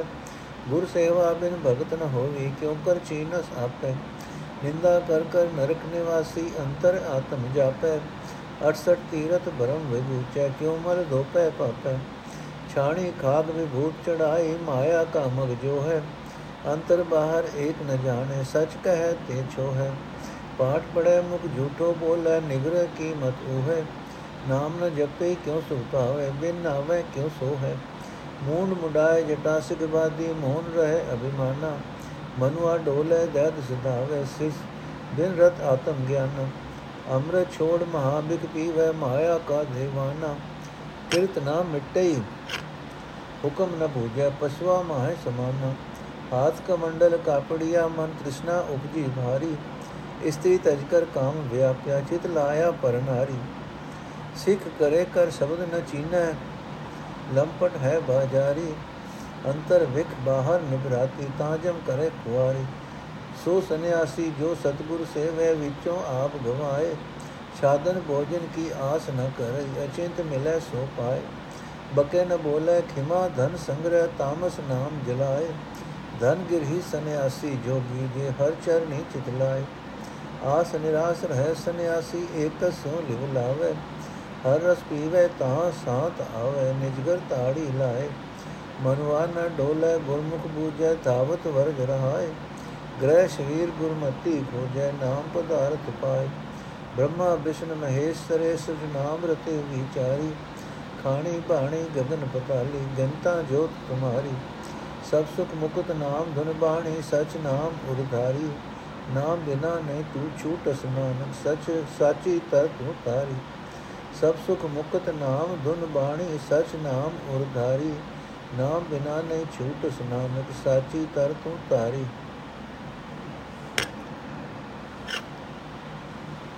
ਅਰਥ, ਹੈ ਪ੍ਰਭੂ, ਅਸਲ ਸੰਨਿਆਸੀ ਉਹ ਹੈ ਜੋ ਅਜਿਹਾ ਜੀਵਨ ਜੀਵੇ ਕਿ ਗੁਰੂ ਦੇ ਸ਼ਬਦ ਵਿੱਚ ਜੁੜ ਕੇ ਉਸ ਦੀ ਲਗਨ ਇੱਕ ਤੇਰੇ ਚਰਨਾਂ ਵਿੱਚ ਲੱਗੀ ਰਹੇ। ਤੇਰੇ ਨਾਮ ਰੰਗ ਵਿੱਚ ਰੰਗੀਸ ਕੇ ਮਾਇਆ ਵੱਲੋਂ ਉਸ ਨੂੰ ਸਦਾ ਤ੍ਰਿਪਤੀ ਰਹੇਗੀ, ਰਹਾਓ। ਪਰ ਆਪਣੇ ਮਨ ਦੇ ਪਿੱਛੇ ਤੁਰਨ ਵਾਲਾ ਮਨੁੱਖ ਤਿਆਗ ਤਿਆਗ ਦੇ ਜੋਸ਼ ਵਿੱਚ ਆਪਣਾ ਘਰ ਤਿਆਗ ਕੇ ਫਿਰ ਰੋਟੀ ਆਦਿਕ ਦੀ ਖਾਤਰ ਹੋਰਨਾਂ ਦੇ ਘਰ ਤੱਕਦਾ ਫਿਰਦਾ ਹੈ। ਰਸ ਨਿਭਾਉਣ ਦਾ ਫਰਜ਼ ਕਿਰਤ ਕਰਨੀ ਛੱਡ ਦਿੰਦਾ ਹੈ, ਇਸ ਗਲਤ ਤਿਆਗ ਨਾਲ ਉਸ ਨੂੰ ਸਤਿਗੁਰੂ ਵੀ ਨਹੀਂ ਮਿਲਦਾ। ਤੇ ਆਪਣੀ ਭੈੜੀ ਮਤ ਦੀ ਗੁੰਮਣ ਗੇਰੀ ਵਿੱਚ ਗੋਤੇ ਖਾਂਦਾ ਹੈ। ਆਪਣਾ ਘਰ ਛੱਡ ਕੇ ਹੋਰ ਹੋਰ ਦੇਸ਼ਾਂ ਦਾ ਰਟਨ ਕਰਦਾ ਹੈ, ਫਿਰਦਾ ਹੈ, ਧਰਮ ਪੁਸਤਕਾਂ ਦੇ ਪਾਠ ਪੜ੍ਹ ਪੜ੍ਹ ਕੇ ਵੀ ਥੱਕ ਜਾਂਦਾ ਹੈ, ਪਰ ਮਾਇਆ ਦੀ ਤ੍ਰਿਸ਼ਨਾ ਮੁੱਕਣ ਦੇ ਥਾਂ ਸਭੋਂ ਵੱਧਦੀ ਜਾਂਦੀ ਹੈ। ਹੋਛੀ ਮਤ ਵਾਲਾ ਮਨੁ ਗੁਰੂ ਦੇ ਸ਼ਬਦ ਨੂੰ ਨਹੀਂ ਵਿਚਾਰਦਾ ਤੇ ਲੋਕਾਂ ਦੇ ਘਰਾਂ ਤੋਂ ਵੇਲੜ ਪਸ਼ੂਆਂ ਵਾਂਗ ਆਪਣਾ ਢਿੱਡ ਭਰਦਾ ਹੈ। ਮਨਮੁਖ ਬੰਦਾ ਜੇਰੀ ਘੋਲਦਾ ਹੈ, ਉਸ ਦਾ ਰੰਗ ਆਪਣੇ ਕਪੜਾ ਉੱਤੇ ਚਾੜਦਾ ਹੈ, ਧਾਰਮਿਕ ਪਹਿਰਾਵੇ ਵਾਲੇ ਕੱਪੜੇ ਪਾ ਕੇ ਭਿਖਾਰੀ ਬਣ ਜਾਂਦਾ ਹੈ, ਕੱਪੜੇ ਪਾੜ ਕੇ ਪਹਿਰਨ ਲਈ ਗੋਦੜੀ ਬਣਾਉਂਦਾ ਹੈ ਤੇ ਅਨ ਆਟਾ ਆਦਿਕ ਮਾਇਆ ਪਾਣ ਲਈ ਝੋਲੀ ਤਿਆਰ ਕਰ ਲੈਂਦਾ ਹੈ। ਆਪ ਤਾਂ ਹਰ ਇੱਕ ਘਰ ਵਿੱਚ ਜਾ ਕੇ ਵਿਛਿਆ ਮੰਗਦਾ ਹੈ, ਪਰ ਜਗਤ ਨੂੰ ਸਤ ਧਰਮ ਦਾ ਉਪਦੇਸ਼ ਕਰਦਾ ਹੈ। ਆਪਣਾ ਮਨ ਅੰਨਾ ਹੋਣ ਦੇ ਕਾਰਨ ਮਨਮੁਖ ਆਪਣੀ ਇੱਜ਼ਤ ਗਵਾ ਲੈਂਦਾ ਹੈ। ਭਟਕਣਾ ਵਿੱਚ ਪੈ ਕੇ ਜੀਵਨ ਰਾਹ ਤੋਂ ਪੁੰਜਿਆ ਹੋਇਆ ਗੁਰੂ ਦੇ ਸ਼ਬਦ ਨੂੰ ਪਛਾਣਦਾ ਨਹੀਂ। ਜਿਵੇਂ ਕੋਈ ਜੁਆਰੀਆ ਜੂਏ ਵਿੱਚ ਬਾਜ਼ੀ ਹਾਰਦਾ ਹੈ, ਤਿਵੇਂ ਇਹ ਮਨਮੁਖ ਆਪਣੀ ਮਨੁੱਖਾ ਜਨਮ ਦੀ ਬਾਜੀ ਹਾਰ ਲੈ, ਜਾਂਦਾ ਹੈ। ਆਪਣੇ ਵੱਲੋਂ ਤਿਆਗੀ ਬਣੇ ਹੋਏ ਮਨਮੁਖ ਦੇ ਮਨ ਵਿੱਚ ਤ੍ਰਿਸ਼ਨਾ ਦੀ ਬਲਦੀ ਅੱਗ ਗੁਰੂ ਤੋਂ ਬਿਨਾ ਬੁਝਦੀ ਨਹੀਂ, ਪਰ ਬਾਹਰ ਦੁਨੀਆ ਤਪਾਉਂਦਾ ਹੈ। ਗੁਰੂ ਦੀ ਦਸੀ ਸੇਵਾ ਕਰਨ ਤੋਂ ਬਿਨਾ ਪਰਮਾਤਮਾ ਦੀ ਭਗਤੀ ਹੋ ਨਹੀਂ ਸਕਦੀ। ਇਹ ਮਨਮੁਖ ਆਪਣੇ ਆਤਮਿਕ ਜੀਵਨ ਨੂੰ ਕਿਵੇਂ ਪਛਾਣੇ? ਉਹ ਅੰਤਰ ਆਤਮੇ ਇਸ ਨੂੰ ਸੂਝਦਾ ਹੈ ਕਿ ਕਿਰਤੀ ਗ੍ਰਸਤੀਆਂ ਦੀ ਨਿੰਦਿਆ ਕਰ ਕਰਕੇ ਨਰਕੀ ਜੀਵਨ ਬਤੀਤ ਕਰ ਰਿਹਾ ਹੈ। 68 ਤੀਰਥਾਂ ਉੱਤੇ ਬਹੁ ਕੇ ਵੀ ਮਨੁੱਖ, ਮਨਮੁਖ ਤਿਆਗੀ ਗੁਆਰ ਹੀ ਹੁੰਦੇ ਹਨ। ਤੀਰਥ ਦੇ ਜਾਣ ਨਾਲ, ਤੀਰਥਾਂ ਤੇ ਜਾਣ ਨਾਲ ਪਾਪਾਂ ਦੀ ਮੈਲ ਕਿਵੇਂ ਧੁੱਪ ਸਕਦੀ ਹੈ? ਲੋਕ ਵਿਖਾਵੇ ਲਈ ਸੁਆਹ ਛਾਣਦਾ ਹੈ ਤੇ ਉਹ ਸੁਆਹ ਆਪਣੇ ਪਿੰਡੇ ਉੱਤੇ ਮਲ ਲੈਂਦਾ ਹੈ, ਪਰ ਅੰਤਰ ਆਤਮੇ ਮਾਇਆ ਦਾ ਰਸਤਾ ਤਪਦਾ ਰਹਿੰਦਾ ਹੈ। ਜੇ ਕੋਈ ਗ੍ਰਸਤੀ ਦਾਨੀ ਆ ਕੇ ਮਾਇਆ ਭੇਟ ਕਰੇ, ਬਾਹਰੋਂ ਹੋਰ ਤੇ ਅੰਦਰੋਂ ਹੋਰ ਹੋਣ ਕਰਕੇ ਆਪਣੇ ਅੰਦਰ ਤੇ ਬਾਹਰ ਜਗਤ ਵਿੱਚ ਇੱਕ ਪਰਮਾਤਮਾ ਨੂੰ ਵਿਆਪਕ ਨਹੀਂ ਸਮਝਦਾ। ਜੇ ਇਹ ਸੱਚਾ ਵਾਕ ਉਸ ਨੂੰ ਆਖੀਏ ਤਾਂ ਖਿੜਦਾ ਖਿਜਦਾ ਹੈ। ਧਰਮ ਪੁਸਤਕਾਂ ਦਾ ਪਾਠ ਪੜਦਾ ਤਾਂ ਹੈ, ਪਰ ਮੂੰਹ ਝੂਠ ਹੀ ਬੋਲਦਾ ਹੈ। ਗੁਰੂ ਹੀਣ ਹੋਣ ਕਰਕੇ ਉਸ ਦੀ ਮਤ ਉਹ ਪਹਿਲੇ ਵਰਗੀ ਹੀ ਰਹਿੰਦੀ ਹੈ। ਭਾਵ ਜ਼ਾਰਾ ਤਿਆਗ ਨਾਲ ਉਸ ਦੇ ਆਤਮਿਕ ਜੀਵਨ ਵਿੱਚ ਕੋਈ ਫ਼ਰਕ ਨਹੀਂ ਪੈਂਦਾ। ਜਦ ਤੱਕ ਪਰਮਾਤਮਾ ਦਾ ਨਾਮ ਨਹੀਂ ਜਪਦਾ, ਤਦ ਤੱਕ ਆਤਮਿਕ ਆਨੰਦ ਨਹੀਂ ਮਿਲਦਾ। ਪ੍ਰਭੂ ਨਾਮ ਤੋਂ ਬਿਨਾ ਜੀਵਨ ਸੁਚੱਜਾ ਨਹੀਂ ਬਣ ਸਕਦਾ। ਕੋਈ ਸਿਰ ਮੁਨਾ ਲੈਂਦਾ ਹੈ, ਕੋਈ ਜਟਾ ਦਾ ਜੂੜਾ ਬਣ ਲੈਂਦਾ ਹੈ ਤੇ ਮੋਹਨ ਧਾਰ ਕੇ ਬੈਠ ਜਾਂਦਾ ਹੈ। ਇਹ ਸਾਰੇ ਭੇਟ ਦਾ ਮਾਣ ਵੀ ਕਰਦਾ ਹੈ। ਪਰ ਆਤਮਿਕ ਤੌਰ ਤੇ ਪ੍ਰਭੂ ਨਾਲ ਡੂੰਗੀ ਸਾਂਝ ਦੇ ਰੰਗ ਵਿੱਚ ਰੰਗੇ ਜਾਣ ਤੋਂ ਬਿਨਾ ਉਸ ਦਾ ਮਨ ਡੋਲਦਾ ਰਹਿੰਦਾ ਹੈ ਤੇ ਮਾਇਆ ਦੀ ਤ੍ਰਿਸ਼ਨਾ ਵਿੱਚ ਹੀ ਦਸੇ ਪਾਸੇ ਦੌੜਦਾ ਫਿਰਦਾ ਹੈ। ਅੰਤਰ ਆਤਮੇ ਮਾਇਆ ਦਾ ਪ੍ਰੇਮੀ ਰਹਿਣ ਕਰਕੇ ਪਰਮਾਤਮਾ ਦਾ ਨਾਮ ਅੰਮ੍ਰਿਤ ਛੱਡ ਦਿੰਦਾ ਹੈ ਤੇ ਤ੍ਰਿਸ਼ਨਾ ਦਾ ਉਹ ਸ਼ਜ਼ਹਿਰ ਪੀਂਦਾ ਰਹਿੰਦਾ ਹੈ, ਜੋ ਇਸ ਦੇ ਆਤਮਿਕ ਜੀਵਨ ਨੂੰ ਮਾਰ ਮੁਕਾਂਦਾ ਹੈ। ਪਰ ਇਸ ਮਨਮੁਖ ਦੇ ਕੀ ਵਸ ਪਿਛਲੇ ਕੀਤੇ ਕਰਮਾਂ ਦੇ ਸੰਸਕਾਰਾਂ ਦਾ ਇਕੱਠ ਅੰਦਰੋਂ ਮੁਕਦਾ ਨਹੀਂ। ਉਹਨਾਂ ਸੰਸਕਾਰਾਂ ਦੇ ਅਸਰ ਹੇਠ ਜੀਵ ਪਰਮਾਤਮਾ ਦੀ ਰਜ਼ਾ ਨੂੰ ਨਹੀਂ ਸਮਝ ਸਕਦਾ। ਇਸ ਤਰ੍ਹਾਂ ਤਿਆਗੀ ਬਣ ਕੇ ਵੀ ਪਸ਼ੂ ਸੁਭਾਅ ਵਿੱਚ ਟਿਕਿਆ ਰਹਿੰਦਾ ਹੈ। ਮਨਮੁਖ ਮਨੁੱਖ ਤਿਆਗੀ ਬਣ ਕੇ ਹੱਥ ਵਿੱਚ ਚਿੱਪੀ ਫੜ ਲੈਂਦਾ ਹੈ, ਲੀਰਾ ਦਾ ਚੋਲਾ ਪਹਿਨ ਲੈਂਦਾ ਹੈ, ਪਰ ਮਨ ਵਿੱਚ ਮਾਇਆ ਦੀ ਭਾਰੀ ਤ੍ਰਿਸ਼ਨਾ ਪੈਦਾ ਹੋਈ ਰਹਿੰਦੀ ਹੈ। ਆਪਣੇ ਵੱਲੋਂ ਤਿਆਗੀ ਬਣ ਕੇ ਆਪਣੀ ਇਸਤਰੀ ਛੱਡ ਕੇ ਆਏ ਨੂੰ ਕਾਮ ਵਾਸਨਾ ਨੇ ਆ ਦਬਾਇਆ ਆਪਣੀ ਇਸਤਰੀ ਛੱਡ ਕੇ ਆਏ ਨੂੰ ਕਾਮ ਵਾਸਨਾ ਨੇ ਆ ਦਬਾਇਆ ਤਾਂ ਪਰਾਈ ਨਾਲ ਨਾਲ ਚਿਤ ਜੋੜਦਾ ਹੈ। ਚੇਲੇ ਬਣਾਉਂਦਾ ਹੈ, ਗੁਰੂ ਦੇ ਸ਼ਬਦ ਨਹੀਂ ਪਛਾਣਦਾ। ਕਾਮ ਵਾਸਨਾ ਵਿੱਚ ਗਰਸਿਆ ਹੋਇਆ ਹੈ ਤੇ ਇਸ ਤਰ੍ਹਾਂ ਸੰਨਿਆਸੀ ਬਣਨ ਦੇ ਥਾਂ ਲੋਕਾਂ ਦੀਆਂ ਨਜ਼ਰਾਂ ਵਿੱਚ ਮਸਖਰਾ ਬਣਿਆ ਹੋਇਆ ਹੈ। ਮਨਮੁਖ ਦੇ ਅੰਦਰ ਆਤਮਕ ਮੋਹ ਲਿਆਉਣ ਵਾਲੀ ਤ੍ਰਿਸ਼ਨਾ ਦਾ ਜ਼ਹਿਰ ਹੈ। ਬਾਹਰ ਲੋਕਾਂ ਨੂੰ ਵਿਖਾਉਣ ਵਾਸਤੇ ਸ਼ਾਂਤੀ ਧਾਰਨ ਕੀਤੀ ਹੋਈ ਹੈ। ਅਜੇ ਪਖੰਡੀ ਨੂੰ ਆਤਮਕ ਮੋਹ ਖੁਆਰ ਕਰਦੀ ਹੈ। ਅਸਲ ਸੰਨਿਆਸੀ ਉਹ ਹੈ ਜੋ ਗੁਰੂ ਦੀ ਦਸਤੀ ਸੇਵਾ ਕਰਦਾ ਹੈ ਤੇ ਆਪਣੇ ਅੰਦਰੋਂ ਆਪਾ ਭਾਵ ਦੂਰ ਕਰਦਾ ਹੈ। ਲੋਕਾਂ ਪਾਸੋਂ ਕੱਪੜੇ ਤੇ ਭੋਜਨ ਦੀ ਆਸ ਬਣਾਈ ਨਹੀਂ ਰੱਖਦਾ। ਸਹਿਜ ਸੁਭਾਏ ਜੋ ਮਿਲ ਜਾਂਦਾ ਹੈ, ਉਹ ਲੈ ਲੈਂਦਾ ਹੈ। ਬਹੁਤ ਵੱਧ ਘਟ ਬੋਲ ਨਹੀਂ ਬੋਲਦਾ ਰਹਿੰਦਾ। ਦੁਨੀਆ ਦੀ ਵਧੇਕੀ, ਦੂਜਿਆਂ ਦੀ ਵਧੇਕੀ ਨੂੰ ਸਹਾਰਨ ਦਾ ਸੁਭਾਅ ਰੂਪ ਧਨ ਆਪਣੇ ਅੰਦਰ ਇਕੱਠਾ ਕਰਦਾ ਹੈ। ਪ੍ਰਭੂ ਦੇ ਨਾਮ ਦੀ ਬਰਕਤ ਲਾਈਟ ਜਗਾਓ।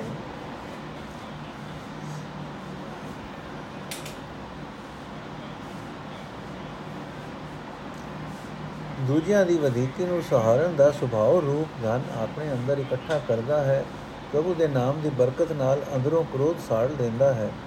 ਜਿਹੜਾ ਮਨੁੱਖ ਸਦਾ ਪਰਮਾਤਮਾ ਦੇ ਚਰਨਾਂ ਵਿੱਚ ਚਿੱਤ ਜੋੜੀ ਰੱਖਦਾ ਹੈ, ਉਹ ਭਾਗਾਂ ਵਾਲਾ ਹੈ, ਚਾਹੇ ਉਹ ਗ੍ਰਸਤੀ ਹੈ, ਚਾਹੇ ਸੰਨਿਆਸੀ ਹੈ, ਚਾਹੇ ਜੋਗੀ ਹੈ। ਅਸਲ ਸੰਨਿਆਸੀ ਉਹ ਹੈ ਜੋ ਮਾਇਕ ਆਸਾਂ ਵੱਲੋਂ ਨਿਰਾਸ਼ ਰਹਿੰਦਾ ਹੈ ਤੇ ਇੱਕ ਪਰਮਾਤਮਾ ਦੇ ਚਰਨਾਂ ਵਿੱਚ ਸੁਰਤ ਜੋੜੀ ਰੱਖਦਾ ਹੈ। ਜਦੋਂ ਮਨੁੱਖ ਪਰਮਾਤਮਾ ਦਾ ਨਾਮ ਰਸ ਪੀਂਦਾ ਹੈ ਤੇ ਅੰਤਰਾਤਮੇ ਪ੍ਰਭੂ ਚਰਨਾਂ ਵਿੱਚ ਜੁੜਦਾ ਹੈ, ਤਦੋਂ ਇਸ ਦੇ ਅੰਦਰ ਸ਼ਾਂਤੀ ਪੈਦਾ ਹੁੰਦੀ ਹੈ। ਜਦੋਂ ਮਨੁੱਖ ਗੁਰੂ ਦੀ ਸ਼ਰਨ ਪੈ ਕੇ ਸਹੀ ਜੀਵਨ ਰਾਹ ਸਮਝਦਾ ਹੈ ਉਸ ਦਾ ਮਨ ਮਾਇਆ ਦੀ ਤ੍ਰਿਸ਼ਨਾ ਵਿੱਚ ਡੋਲਦਾ ਨਹੀਂ। ਮਾਇਆ ਪਿੱਛੇ ਦੌੜਦੇ ਮਨ ਨੂੰ ਉਹ ਰੋਕ ਕੇ ਰੱਖਦਾ ਹੈ। ਗੁਰੂ ਦੀ ਸਿੱਖਿਆ ਲੈ ਕੇ ਜੰਗਲ ਵਾਰਨ ਦੇ ਥਾਂ ਸਰੀਰ ਘਰ ਨੂੰ ਖੋਜਦਾ ਹੈ ਤੇ ਪਰਮਾਤਮਾ ਦਾ ਨਾਮ ਸਰਮਾਇਆ ਪ੍ਰਾਪਤ ਕਰ ਲੈਂਦਾ ਹੈ। ਬ੍ਰਹਮਾ ਹੋਵੇ, ਵਿਸ਼ਨੂੰ ਹੋਵੇ, ਸ਼ਿਵ ਹੋਵੇ, ਉਹੀ ਸਭ ਤੋਂ ਉੱਤਮ ਹਨ।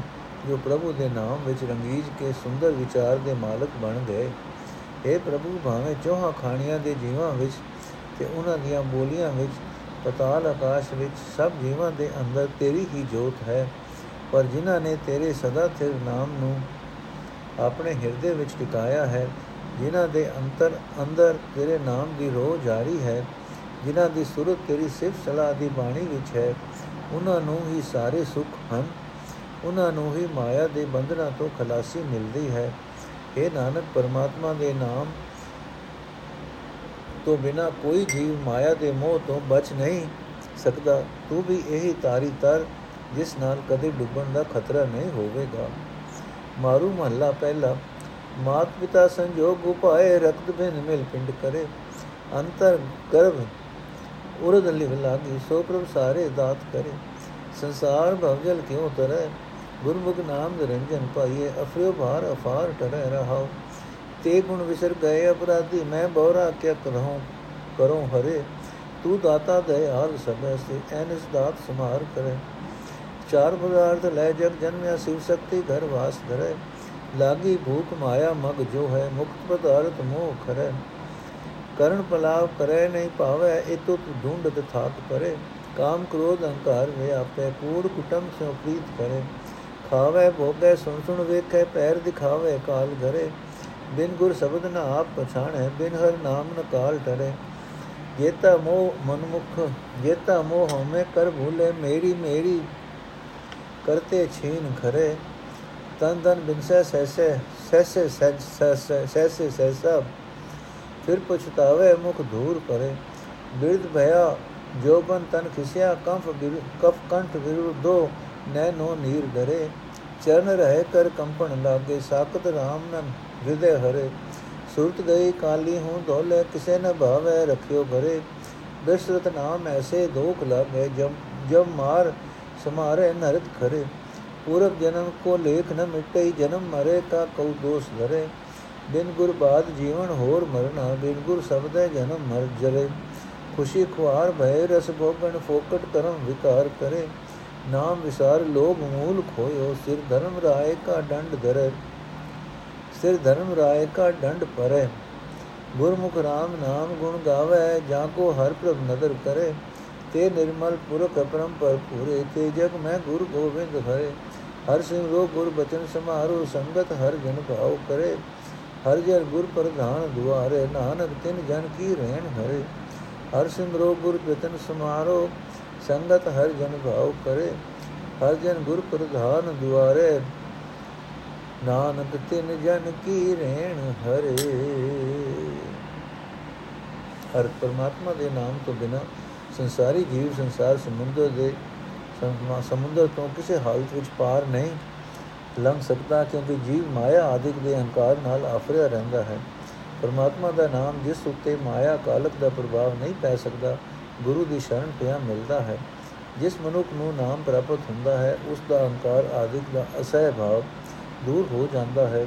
ਇਹ ਅਹੰਕਾਰ ਆਦਿਕ ਹੀ ਭਾਰ ਘਟ ਕੇ ਭਾਰ ਬਣ ਕੇ ਜੀਵ ਨੂੰ ਸੰਸਾਰ ਸਮੁੰਦਰ ਵਿੱਚ ਡੋਬਿਆ ਕਰਦਾ ਹੈ ਰਹਾ। ਮਾਂ ਤੇ ਪਿਓ ਦੇ ਸਰੀਰਕ ਸੰਯੋਗ ਦੀ ਰਾਹੀਂ ਪਰਮਾਤਮਾ ਜੀਵ ਪੈਦਾ ਕਰਦਾ ਹੈ। ਮਾਂ ਦਾ ਲਹੂ ਤੇ ਪਿਓ ਦਾ ਵਿਰਜ ਮਿਲਣ ਤੇ ਪਰਮਾਤਮਾ ਜੀਵ ਦਾ ਸਰੀਰ ਬਣਾਉਂਦਾ ਹੈ। ਮਾਂ ਦੇ ਪੇਟ ਵਿੱਚ ਉਲਟੇ ਪਏ ਹੋਏ ਲੱਗੀ ਲਗਨ ਪ੍ਰਭੂ ਚਰਨਾਂ ਵਿੱਚ ਲੱਗੀ ਰਹਿੰਦੀ ਹੈ। ਉਹ ਪਰਮਾਤਮਾ ਇਸ ਦੀ ਹਰ ਤਰ੍ਹਾਂ ਸੰਭਾਲ ਕਰਦਾ ਹੈ ਤੇ ਲੋੜ ਅਨੁਸਾਰ ਪਦਾਰਥ ਦਿੰਦਾ ਹੈ। ਇਹ ਹਰੀ, ਮੈਨੂੰ ਗੁਨਾਹਗਾਰ ਨੂੰ ਤੇਰੇ ਉਹ ਉਪਕਾਰ ਭੁੱਲ ਗਏ ਹਨ। ਮੈਂ ਮਾਇਆ ਦੇ ਮੂਹ ਵਿੱਚ ਝੱਲਾ ਹੋਇਆ ਪਿਆ ਹਾਂ। ਤੇਰੇ ਸਿਮਰਨ ਕਰਨ ਤੋਂ ਬੇਬਸ, ਬੇਵਸ ਹਾਂ। ਪਰ ਤੂੰ ਦਇਆ ਦਾ ਸੋਮਾ ਹੈ। ਹਰ ਇੱਕ ਜੀਵ ਦੇ ਸਿਰ ਤੇ ਰਾਖਾ ਹੈ ਤੇ ਸਭ ਨੂੰ ਦਾਤਾਂ ਦਿੰਦਾ ਹੈ। اے ਭਾਈ, ਦਿਆਲ ਪ੍ਰਭੂ ਦਿਨ ਰਾਤ ਜੀਵਾਂ ਦੀ ਸੰਭਾਲ ਕਰਦਾ ਹੈ ਤੇ ਦਾਤਾਂ ਦਿੰਦਾ ਹੈ। ਜੀਵ ਪਰਮਾਤਮਾ ਪਾਸੋਂ ਚਾਰੇ ਹੀ ਪਦਾਰਥ ਲੈ ਕੇ ਜਗਤ ਵਿੱਚ ਜੰਮਿਆ ਹੈ। ਫਿਰ ਵੀ ਪ੍ਰਭੂ ਦੀ ਬਖਸ਼ਿਸ਼ ਬੁਲਾ ਕੇ ਸਦਾ ਪਰਮਾਤਮਾ ਦੀ ਪੈਦਾ ਕੀਤੀ ਮਾਇਆ ਦੇ ਘਰ ਵਿੱਚ ਨਿਵਾਸ ਰੱਖਦਾ ਹੈ। ਸਦਾ ਇਸ ਨੂੰ ਮਾਇਆ ਦੀ ਭੁੱਖ ਹੀ ਚੰਬੜੀ ਰਹਿੰਦੀ ਹੈ। ਸਦਾ ਮਾਇਆ ਦਾ ਰਾਹ ਹੀ ਤੱਕਦਾ ਰਹਿੰਦਾ ਹੈ। ਮਾਇਆ ਦੇ ਮੋਹ ਵਿੱਚ ਫਸ ਕੇ ਚੋਹਾਂ ਪਦਾਰਥਾਂ ਵਿੱਚੋਂ ਮੁੱਖ ਪਦਾਰਥ ਗਵਾ ਲੈਂਦਾ ਹੈ। ਸਾਰੀ ਉਮਰ ਜੀਵ ਮਾਇਆ ਦੀ ਖਾਤਰ ਹੀ ਤਰਲੇ ਲੈਂਦਾ ਰਹਿੰਦਾ ਹੈ। ਮਨ ਦੀ ਤਸੱਲੀ ਜੋਗੀ ਮਾਇਆ ਪ੍ਰਾਪਤ ਨਹੀਂ ਹੁੰਦੀ। ਮਨ ਦੀ ਤਸੱਲੀ ਜੋਗੀ ਮਾਇਆ ਪ੍ਰਾਪਤ ਨਹੀਂ ਹੁੰਦੀ, ਪਰ ਪਾਸੇ ਪਾਇਆ, ਪਾਸੇ ਪ੍ਰਾਪਤ ਨਹੀਂ ਹੁੰਦੀ, ਹਰ ਪਾਸੇ ਮਾਇਆ ਦੀ ਢੂੰਡ ਬਾਲ ਕਰਦਾ ਕਰਦਾ ਥੱਕ ਜਾਂਦਾ ਹੈ। ਕਾਮ ਵਿੱਚ, ਕ੍ਰੋਧ ਵਿੱਚ, ਅਹੰਕਾਰ ਵਿੱਚ ਨਪਿਆ ਹੋਇਆ ਜੀਵ ਸਦਾ ਨਾਸ਼ਵੰਤ ਪਦਾਰਥ ਨਾਲ ਹੀ ਪ੍ਰੀਤ ਕਰਦਾ ਹੈ। ਸਦਾ ਆਪਣੇ ਪਰਿਵਾਰ ਨਾਲ ਹੀ ਮੋਹ ਜੋੜੀ ਰੱਖਦਾ ਹੈ। ਦੁਨੀਆ ਦੇ ਚੰਗੇ ਚੰਗੇ ਪਦਾਰਥ ਖਾਂਦਾ ਹੈ, ਵਿਸ਼ੇ ਭੋਗਦਾ ਹੈ, ਸ਼ੋਭਾ, ਨਿੰਦਾ ਆਦਿਕ ਦੇ ਬਚਨ ਮੂੜ ਮੂੜ ਸੁਣਦਾ ਹੈ। ਦੁਨੀਆ ਦੇ ਰੰਗ ਤਮਾਸ਼ੇ ਵੇਖਦਾ ਹੈ, ਸੋਹਣੇ ਸੋਹਣੇ ਕੱਪੜੇ ਆਦਿਕ ਪਹਿਨ ਕੇ ਲੋਕਾਂ ਨੂੰ ਵਿਖਾਉਂਦਾ ਹੈ। ਬਸ ਇਹਨਾਂ ਹੀ ਆਰਾਂ ਵਿੱਚ ਮਸਤ ਹੋ ਕੇ ਆਤਮਕ ਮੌਤ ਦੇ ਘਰ ਵਿੱਚ ਟਿਕਿਆ ਰਹਿੰਦਾ ਹੈ। ਆਤਮਕ ਮੌਤ ਸਹਿੜੀ ਰੱਖਦਾ ਹੈ। ਗੁਰੂ ਦੇ ਸ਼ਬਦ ਤੋਂ ਵਾਂਝਿਆ ਹੋਇਆ ਆਪਣੇ ਆਤਮਕ ਜੀਵਨ ਨੂੰ ਪਛਾਣ ਨਹੀਂ ਸਕਦਾ। ਪਰਮਾਤਮਾ ਦੇ ਨਾਮ ਤੋਂ ਖੁੰਝਿਆ ਹੋਣ ਕਰਕੇ ਆਤਮਕ ਮੌਤ ਇਸ ਦੇ ਸਿਰ ਤੋਂ ਨਹੀਂ ਟਲਦੀ। ਜਿਤਨਾ ਹੀ ਮੋਹ ਤੇ ਹਉਮੈ ਕਰਕੇ ਜੀਵ ਸਹੀ ਜੀਵਨ ਰਾਹ ਤੇ ਭੁੱਲਦਾ ਰਾਹ ਤੋਂ ਭੁੱਲਦਾ ਹੈ, ਜਿਤਨਾ ਹੀ ਵਧੇਕ ਮੇਰੀ ਮਾਇਆ ਮੇਰੀ ਮਾਇਆ ਕਰਦਾ ਹੈ, ਉਤਨਾ ਹੀ ਇਹ ਹਉਮੈ ਮਮਤਾ ਇਸ ਦੇ ਆਤਮਿਕ ਜੀਵਨ ਨੂੰ ਖੋ ਕੇ ਲੈ ਜਾਂਦੇ ਹਨ। ਆਖਰ ਇਹ ਸਰੀਰ ਤੇ ਇਹ ਧਨ ਜਿਨ੍ਹਾਂ ਦੀ ਖਾਤਰ ਹਰ ਵੇਲੇ ਸਹਿਮ ਵਿੱਚ ਰਹਿੰਦਾ ਸੀ, ਨਾਸ਼ ਹੋ ਜਾਂਦਾ ਹੈ, ਤਦੋਂ ਜੀਵ ਪਛਤਾਉਂਦਾ ਹੈ, ਪਰ ਉਸ ਵੇਲੇ ਪਛਤਾਇਆ ਕੁਝ ਨਹੀਂ ਬਣਦਾ। ਇਸ ਦੇ ਮੂੰਹ ਉੱਤੇ ਫਟਕਾਰ ਹੀ ਪੈਂਦੀ ਹੈ। ਮਨੁ ਬੁੱਢਾ ਹੋ ਜਾਂਦਾ ਹੈ, ਜਵਾਨੀ ਖਿਸਕ ਜਾਂਦੀ ਹੈ, ਸਰੀਰ ਕਮਜ਼ੋਰ ਹੋ ਜਾਂਦਾ ਹੈ, ਸੰਗ ਬਲਗਮ ਨਾਲ ਰੁਕਿਆ ਰਹਿੰਦਾ ਹੈ, ਅੱਖਾਂ ਤੋਂ ਪਾਣੀ ਫਗਦਾ ਰਹਿੰਦਾ ਹੈ, ਪੈਰ ਤੁਰਨੋਂ ਰਹਿ ਜਾਂਦੇ ਹਨ ਹੱਥ ਕੰਬਣ ਲੱਗ ਪੈਂਦੇ ਹਨ ਫਿਰ ਵੀ ਮਾਇਆ ਵੇੜੇ ਜੀਵ ਦੇ ਹਿਰਦੇ ਵਿੱਚ ਹਰੀ ਪਰਮਾਤਮਾ ਦਾ ਨਾਮ ਨਹੀਂ ਵਸਦਾ। ਬੁੱਢਾ ਹੋ ਜਾਣ ਤੇ ਅਕਲ ਟਿਕਾਣੇ ਨਹੀਂ ਰਹਿੰਦੀ। ਕੇਸ ਵਾਲੇ, ਕੇਸ ਕਾਲੇ ਤੋਂ ਚਿੱਟੇ ਹੋ ਜਾਂਦੇ ਹਨ। ਘਰ ਵਿੱਚ ਰੱਖਿਆ ਹੋਇਆ ਕਿਸੇ ਨੂੰ ਚੰਗਾ ਨਹੀਂ ਲੱਗਦਾ। ਫਿਰ ਵੀ ਪਰਮਾਤਮਾ ਦੇ ਨਾਮ ਨੂੰ ਬੁਲਾਈ ਰੱਖਦਾ ਹੈ। ਪਰਮਾਤਮਾ ਦਾ ਨਾਮ ਵਿਸਾਰੀ ਰੱਖਣ ਤੇ ਅਜੇ ਭੈੜ ਨੂੰ ਅਜੇ ਭੈੜ ਇਸ ਨੂੰ ਚੰਬੜੇ ਰਹਿੰਦੇ ਹਨ, ਜਿਨ੍ਹਾਂ ਕਰਕੇ ਜਮਰਾਜ ਇਸ ਨੂੰ ਮਾਰ ਕੇ ਨਰਕ ਵਿੱਚ ਲੈ ਜਾਂਦਾ ਹੈ। ਪਰ ਜੀਵ ਦੇ ਵਸਲੀ ਗੱਲ ਨਹੀਂ। ਪੂਰਬਲੇ ਜਨਮਾਂ ਦੇ ਕੀਤੇ ਕਰਮਾਂ ਦੇ ਸੰਸਕਾਰਾਂ ਦਾ ਲੇਖਾ ਮਿਟਦਾ ਨਹੀਂ। ਜਿੰਨਾ ਚਿਰ ਉਹ ਲੇਖਾ ਮੌਜੂਦ ਹੈ, ਉਹਨਾਂ ਦੇ ਪ੍ਰਭਾਵ ਹੇਠ ਕੁਕਰਮ ਕਰ ਕਰਕੇ ਜਨਮ ਮਰਨ ਦੇ ਗੇੜ ਵਿੱਚ ਪਿਆ ਰਹਿੰਦਾ ਹੈ। ਜੀ ਵਿਚਾਰਾ ਹੋਰ ਕਿਸ ਨੂੰ ਦੋਸ਼ ਦੇਵੇ? ਅਸਲ ਗੱਲ ਇਹ ਹੈ ਕਿ ਗੁਰੂ ਦੀ ਸ਼ਰਨ ਤੋਂ ਬਿਨਾ ਜ਼ਿੰਦਗੀ ਵਿਅਰਥ ਜਾਂਦੀ ਹੈ। ਵਿਕਾਰਾਂ ਵਿੱਚ ਪੈ ਕੇ ਮਨੁੱਖ ਹੋਰ ਆਤਮਿਕ ਮੌਤ, ਹੋਰ ਆਤਮਿਕ ਮੌਤ ਸਹਿੜਦਾ ਜਾਂਦਾ ਹੈ। ਗੁਰੂ ਦੇ ਸ਼ਬਦ ਤੋਂ ਖੁੰਝਣ ਕਰਕੇ ਜ਼ਿੰਦਗੀ ਵਿਕਾਰਾਂ ਵਿੱਚ ਸੜ ਜਾਂਦੀ ਹੈ। ਜੀਵ ਦੁਨੀਆ ਦੀਆਂ ਖੁਸ਼ੀਆਂ ਮਾਣਨ ਵਿੱਚ, ਰਸ ਭੋਗਣ ਵਿੱਚ ਤੇ ਹੋਰ ਫੋਕੇ ਤੇ ਮੰਦੇ ਕਰਮ ਕਰਨ ਵਿੱਚ ਪੈ ਕੇ ਖੁਆਰ ਹੁੰਦਾ ਹੈ। ਪਰਮਾਤਮਾ ਦਾ ਨਾਮ ਭੁਲਾ ਕੇ ਲੋਭ ਵਿੱਚ ਫਸ ਕੇ ਮੂਲ ਵੀ ਗਵਾ ਲੈਂਦਾ ਹੈ। ਆਖਿਰ ਇਸ ਦੇ ਸਿਰ ਉੱਤੇ ਧਰਮ ਰਾਜ ਦਾ ਡੰਡਾ ਪੈਂਦਾ ਹੈ। ਗੁਰੂ ਦੀ ਸ਼ਰਨ ਪੈਣ ਵਾਲੇ ਮਨੁੱਖ ਪਰਮਾਤਮਾ ਦੇ ਨਾਮ ਦੇ ਗੁਣ ਗਾਉਂਦੇ ਹਨ। ਜਿਨ੍ਹਾਂ ਉੱਤੇ ਹਰੀ ਪ੍ਰਭੂ ਮੇਰ ਦੀ ਨਿਗਾਹ ਕਰਦਾ ਹੈ, ਉਹ ਜਗਤ ਵਿੱਚ ਹਰੀ ਗੋਬਿੰਦ ਬਿਆਨ ਪੂਰਨ ਸਰਬ ਵਿਆਪਕ ਨੂੰ ਸਿਮਰ ਕੇ ਪਵਿੱਤਰ ਜੀਵਨ ਵਾਲੇ ਹੋ ਜਾਂਦੇ ਹਨ। ਇਹ ਭਾਈ, ਸੰਤ ਜਨਾਂ ਦੀ ਸੰਗਤ ਵਿੱਚ ਪ੍ਰੇਮ ਜੋੜ ਕੇ ਪਰਮਾਤਮਾ ਦਾ ਨਾਮ ਸਿਮਰੋ, ਗੁਰੂ ਦੇ ਬਚਨ ਹਿਰਦੇ ਵਿੱਚ ਸੰਭਾਲ ਰੱਖੋ। ਪਰਮਾਤਮਾ ਦੇ ਦਰ ਤੇ ਗੁਰੂ ਦਾ ਬਚਨ ਹੀ ਆਦਰ ਪਾਉਂਦਾ ਹੈ। ਸੰਤ ਜਨਾਂ ਦੀ ਸੰਗਤ ਹੀ ਕਬੂਲ ਪੈਂਦੀ ਹੈ। ਇਹ ਨਾਨਕ ਅਰਦਾਸ ਕਰ, ਹੈ ਹਰੀ, ਮੈਨੂੰ ਉਹਨਾਂ ਸੰਤ ਜਨਾਂ ਦੇ ਚਰਨਾਂ ਦੀ ਧੂੜ ਦੇ। ਵਾਹਿਗੁਰੂ ਜੀ ਕਾ ਖਾਲਸਾ। ਵਾਹਿਗੁਰੂ ਜੀ ਕੀ ਫਤਿਹ। ਅੱਜ ਦਾ ਐਪੀਸੋਡ ਇੱਥੇ ਸਮਾਪਤ ਹੈ